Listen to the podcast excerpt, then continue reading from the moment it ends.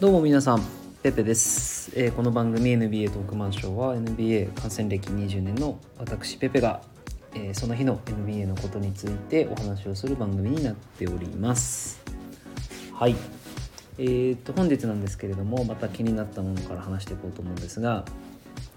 今日個人的に気になったというか目を引いたのが多分皆さんもご覧になったかもしれませんが、えー、レイカーズ対ロケッツでえー、まあ、今日レイカーズボロ勝ちしてるんですけどレブロンがですねあのサイドラインのところで0度から打ったスリーポイントをですね、まあ、打った後に、まあ、あのリングに背を向けてですね、まあ、ノールックになるっていうあの過去にニック・ヤングがやって失敗したムーブをですね逆に成功させるっていうあのとんでもないなんだろうなビッグムーブを、えー、やり遂げましてめちゃくちゃ、まあ、かっこよかったというかもうこれ以上のドヤはないっていう感じでしてですね。なんかむしろそのレブロンが0度からスリーポイントをノールックで決めたっていうそのシーンよりもそれでもうバキバキに盛り上がるレイカーズベンチっていうところのシーンがなんかすごく個人的には印象的でした。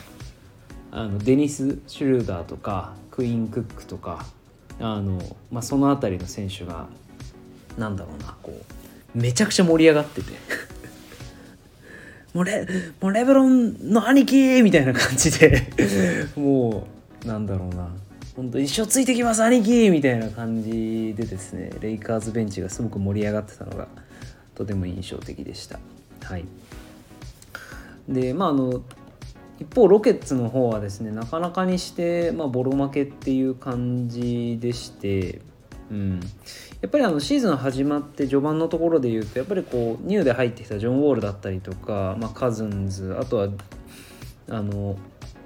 若手のところで言うとジョシュアン・テイトであったりとか、まあ、若手というのかヌアバだったりとかあとまあトレードで入っトレードじゃないか FA で入ってきたクリスチャン・ウッドだったりとか、まあ、この辺りが結構活躍をしていてですね、うん、なんか意外といいんじゃないかみたいな空気一瞬流れたんですけど今日のちょっとこうレイカーズ戦を見てるとですねまあなんだろう NBA2K とかのレベルであれば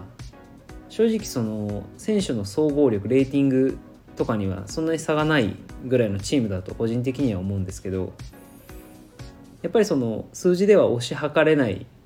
チームカルチャーの成熟度の違いっていうのがすごく大きく出ているなっていうのを感じました。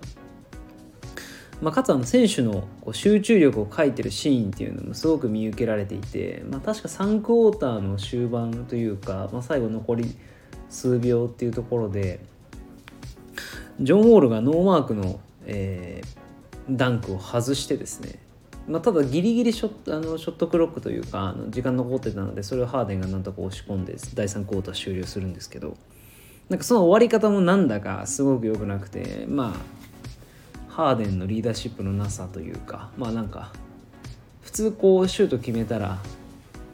まあなんて言うんでしょうねそういうことやったチームメイト少しこう慰めに行くじゃないけどあそういうシーンあってもいいのかなと思うんですがまあなんかもう完全そっぽ向いてじゃあ俺戻るわみたいな感じだったのでやっぱりあのどこまで行ってもチームとしてのまとまりっていうのはなかなか感じられないなっていうのがそこでありましたね。やにしてもこのニック・ヤングムーブを完全に決めたレブロンは本当にかっこよかったっすね。やっぱり相変わらずレイカーズ強いです。はい。で続きましてカイリー・アービングについてです。やばくないですかカイリー・アービング。本当に。問題時間がちょっとエグすぎるっていう話で。いやまあちょっとその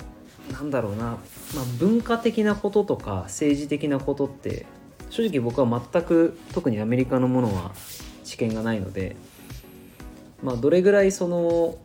なんだろうなそのことが彼にとって大きなことなのかっていうのは正直測りかねるんですけれども一応状況だけ改めて整理をさせていただくと、えー、ブルックリン・ネッツのカイリー・アービング選手は先週から個人的理由というまあ NBA では基本的に類を見ない、えー、理由でですね。まあもうここ数試合23試合ぐらいずっと出てないっていうことですと。でこのニュースが出た最初の頃にナッシュは、まあ、ヘッドコーチですね。スティーブ・ナッシュヘッドコーチは理由知らないですと。いうもう本当元も子もないようなコメントをしていて理由知らないけど、まあ、彼の行動を尊重するみたいな。で、まあ、ちょうどその時に、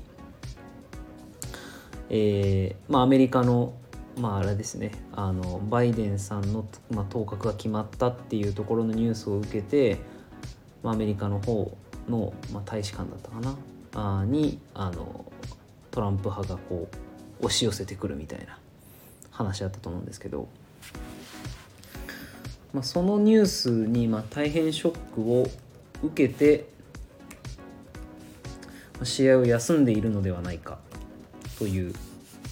話が出ているというところだったんですけどもともとは。だけどもここまで来るとなんかなななんでなんでなんだろうっていうところですよね。でそもそもそんな理由で個人的理由で休んでいたところから先日、えー、姉と父の誕生日パーティーに大人数を招待しマスクをつけることなく楽しんでいたという映像が漏れると。もう最近やっぱりこう映像漏れますね。ジェームス・ハーデンしかりジェームス・ハーデンがストリップクラブにいたというところも漏れましたけども。漏れましたね。うん。なので、まあもうこれも試合出ないで何やってんだっていう、まあ別に家族の誕生日ぐらい祝ってもいいじゃないかっていう話ですけど、タイミングが悪すぎるっていう、まあ、ただそれだけですね。お前仕事しろよっていう、まあそれもお金もらってるんでしょっていう、まあプロじゃないよねっていう話ですね。で、えー、なんと現地12日の夜アービンが政治について意見交換をしていたようだということでちょっと何の件かさっぱりわからないんですが、えー、ズームミーティング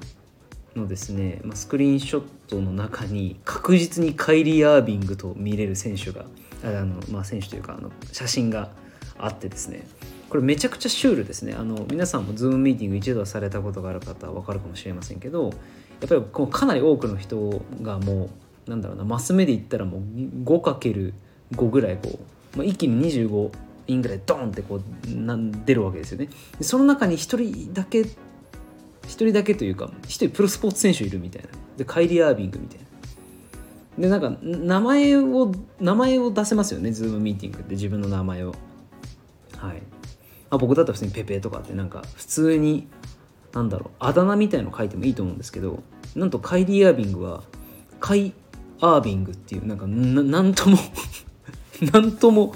ごまかし全然切れてないけどあとがっつり顔出てるしっていうね。お前これ絶対カイリー・アービングやんっていうところでしてですね。もうまマジで一体全体どどうするつもりなのっていうところですよね。いやもうあのはっきり言ってしまうとやっぱりこうチームの中心選手であり